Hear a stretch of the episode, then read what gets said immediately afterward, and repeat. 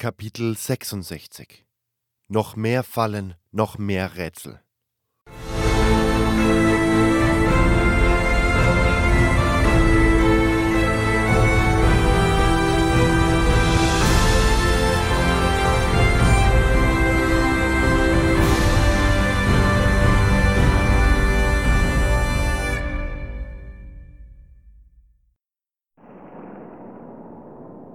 Lester sprang als letzter die zwei Meter in den dunklen Gang hinab. Milton aktivierte ein weiteres Mal seine Lichtrune. Dann setzten wir unseren Weg fort. Nicht lange und wir standen wieder vor einer Sandsteinplatte. Schnell hatten wir den Schalter gefunden, der sie in der Decke verschwinden ließ. Dahinter lag ein weiterer Balkon. Eine Rampe führte in den Boden des Balkons hinein. Wir wurden sofort von einem Dutzend Tempelwächter angegriffen. Die orkischen Skelette kamen auf uns zugerannt, die schweren Kriegshämmer über den Köpfen schwingend. Ich duckte mich an einem Schlag vorbei und rammte mein Schwert in die Panzerung eines Orks. Dieser wirbelte herum und traf mich mit voller Wucht an der Schulterplatte, sodass ich zu Boden geworfen wurde. Blitzschnell rollte ich zur Seite und ging so knapp dem nächsten Hieb des Untoten. Ich sprang wieder auf die Beine und hieb gegen die Brust meines Gegners. Dieser hob abermals seinen Hammer. Knapp konnte ich dem Schlag ausweichen. Mein nächster Hieb traf den Hals des Tempelwächters. Ich sprang herbei, um Diego zu helfen, der neben mir kämpfte. Gemeinsam streckten wir einen weiteren Tempelwächter nieder. Unsere Freunde hatten unterdessen die übrigen besiegt. Wir traten an die Brüstung des Balkons. Vor uns lag eine große quadratische Halle. Zwei der Ecken, die aneinander schräg gegenüber lagen, waren durch Wände vom Rest der Halle getrennt. Die beiden ins Innere der Halle zeigenden Ecken der so entstandenen Räume wurden durch eine schräg verlaufende Wand verbunden.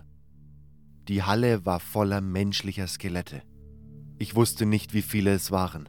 Vielleicht waren es sogar hundert. Velaya wischte sich das Haar von dem schweißnassen Gesicht. Kommt mir das nur so vor oder werden das immer mehr? Ich habe eher das Gefühl, dass es immer weniger werden, seit wir den Tempel betreten haben. Milton schien weniger belustigt. Velaya hat recht. Langsam werden es wirklich zu viele. Ich weiß nicht, wie wir mit all diesen Skeletten da unten fertig werden wollen. Tja, wir können nur hoffen, dass wir es bald hinter uns haben. Aber das geht so nicht weiter. Du hast ja recht, aber was sollen wir sonst tun? Wie wäre es mit Umkehren? Und den Schläfer in Ruhe aufwachen lassen, damit er uns alle unterjochen kann? Du hast ja recht, aber es werden einfach viel zu viele Gegner. Wir halten das nicht mehr durch. Wir könnten uns erst einmal zurückziehen und uns etwas ausruhen. Vielleicht sollten wir uns auch bessere Ausrüstung besorgen und uns eine andere Taktik überlegen. Aber dafür haben wir nicht die Zeit. Wir wissen nicht, wann der Schläfer erwacht. Immer mit der Ruhe, sagte Gorn und packte den Stab Varakashos, den er noch immer bei sich trug, mit beiden Händen. Lass mich nur machen. Er trat an das Ende der Rampe. Die Skelette wurden nun auf ihn aufmerksam, hoben die Köpfe und rannten dann, die Werkzeuge drohend erhoben, los. Als die ersten Skelette hinaufgerannt kamen, hob Gorn den Stab, schwang ihn durch die Luft. Krachend splitterten die Knochen unter dem mächtigen Hieb. Schon holte Gorn abermals aus. Es vergingen auch kaum zwei Minuten. Dann war es vorbei. Gorn, das war genial! Lester klopfte unserem Freund auf die Schulter. Dieser grinste. Hab doch gesagt, die Dinger sind ein Witz. Man muss nur wissen, wie man mit ihnen fertig wird. Ein Glück haben wir dich. Ich glaube, auf Dauer würden wir das hier nicht mehr durchhalten. Wir stiegen die Rampe hinab. Die beiden kleinen Räume in den Ecken der Halle waren durch große Fallgitter verschlossen. Also durchquerten wir das Tor in der Trennwand und betraten so die andere Seite der Halle. Hier lag ein großes steinernes Portal, das mit zahlreichen Symbolen verziert war. Ein Templer bewachte das Tor.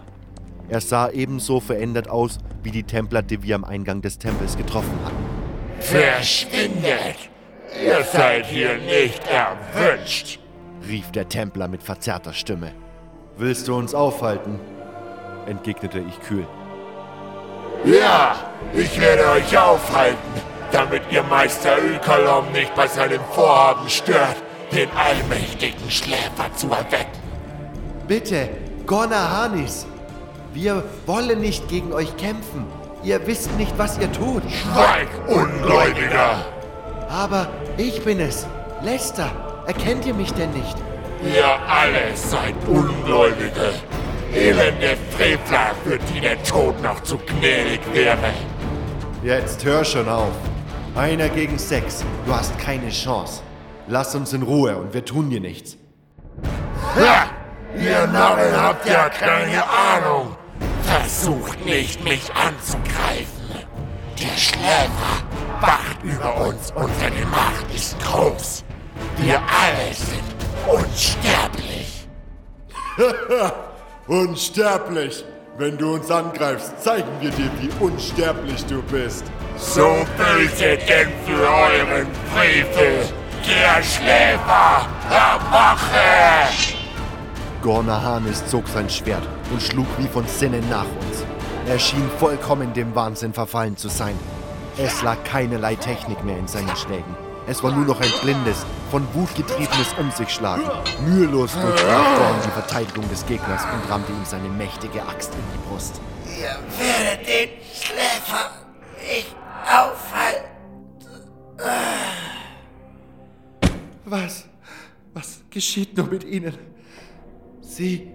Sie scheinen dem Schläfer völlig verfallen. Sie. Sie sind von ihm besessen. Er hat sie vollkommen in seiner Gewalt. Ich vermute, sie sind alle dem Wahnsinn verfallen. Ihr habt es ja gesehen. Er glaubte unsterblich zu sein, eine Chance gegen uns zu haben. Der junge Novize schüttelte traurig den Kopf. Dann wurde sein Blick fest und entschlossen. Wir müssen diesen Dämon aufhalten.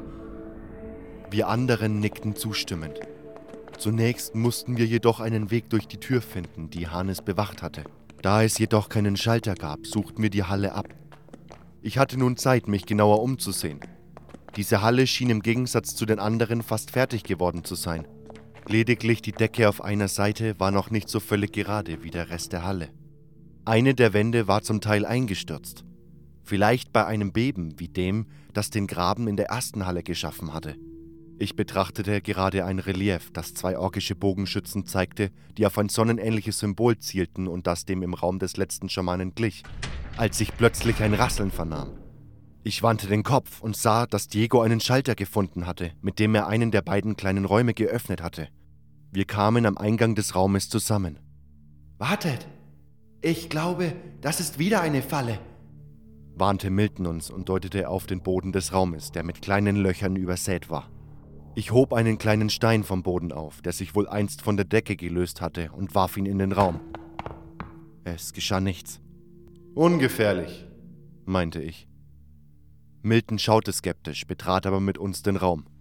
Er war völlig leer und da die roten Erzlampen fehlten, auch recht dunkel.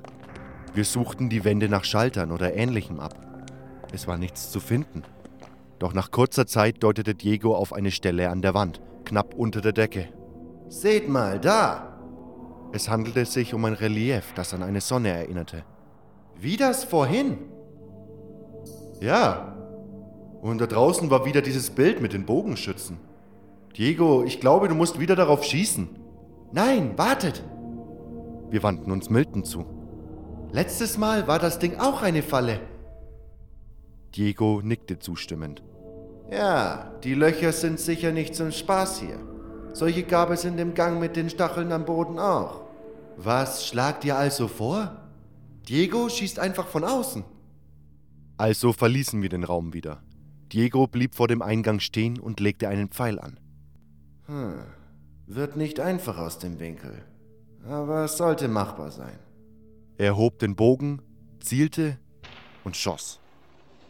In dem Moment, da der Pfeil das Relief traf, fiel das Gitter rasselnd hinunter. Nun geschah einige Sekunden nichts.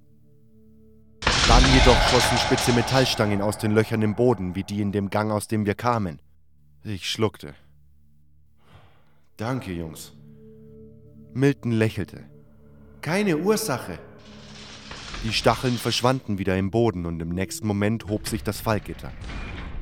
Abermals betraten wir den Raum und sahen uns um.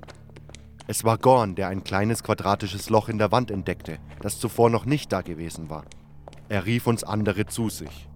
Wir spähten in das Loch, doch es war zu dunkel, um etwas zu erkennen. Was ist mit deinem Lichtzauber, Milton? Der junge Magier schüttelte den Kopf. Das Licht bleibt immer über dem schweben, der es erschaffen hat. Ich kann es nicht in das Loch schicken, aber Er überlegte kurz, dann nahm er seine Feuerballrune zur Hand. Eine leuchtend helle Kugel aus Feuer formte sich über seiner Handfläche. Dann schoss sie los, hinein in das Loch. Es handelte sich offenbar um einen knapp drei Meter langen, schmalen Tunnel. Der Feuerball erhellte kurz seine Wände und prallte dann gegen die Wand an seinem Ende, wo er verpuffte. Kurz sahen wir jedoch ein Relief in der Form einer Sonne an der Wand. Da passt höchstens ein Goblin rein. Oder einer von deinen Pfeilen, Diego. Das hat zumindest den Vorteil, dass du ins Schwarze triffst. Und den Nachteil, dass ich den Pfeil für immer los bin. keine Sorge. Ich habe noch eine Telekinese-Rolle. Das Ganze könnte allerdings auch eine weitere Falle sein. Nur können wir die nicht von draußen umgehen. Das eben war ein komplizierter Winkel. Das hier wäre ein unmöglicher. Der Jäger legte einen Pfeil an und zielte in das Loch, Wird schon. sagte er und ließ die Szene los. Der Pfeil surrte durch die Luft und traf sein Ziel. Wir hörten ein Klicken, dann ein Rasseln.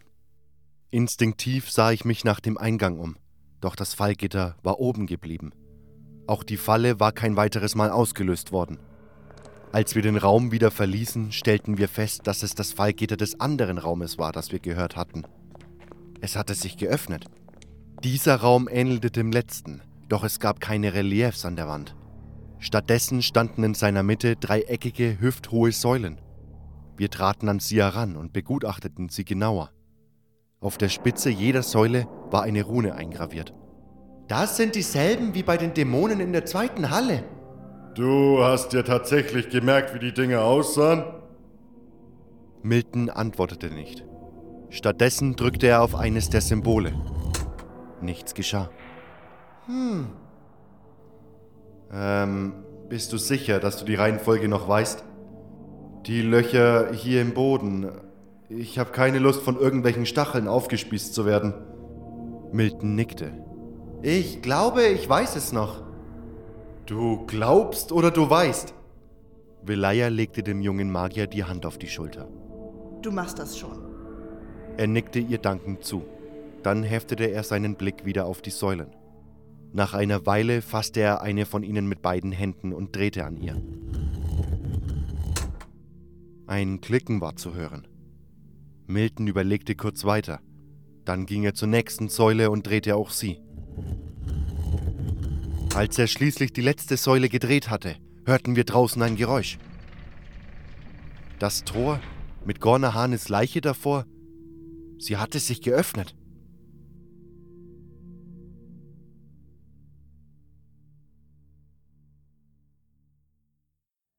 Das war Kapitel 66. Noch mehr Fallen, noch mehr Rätsel.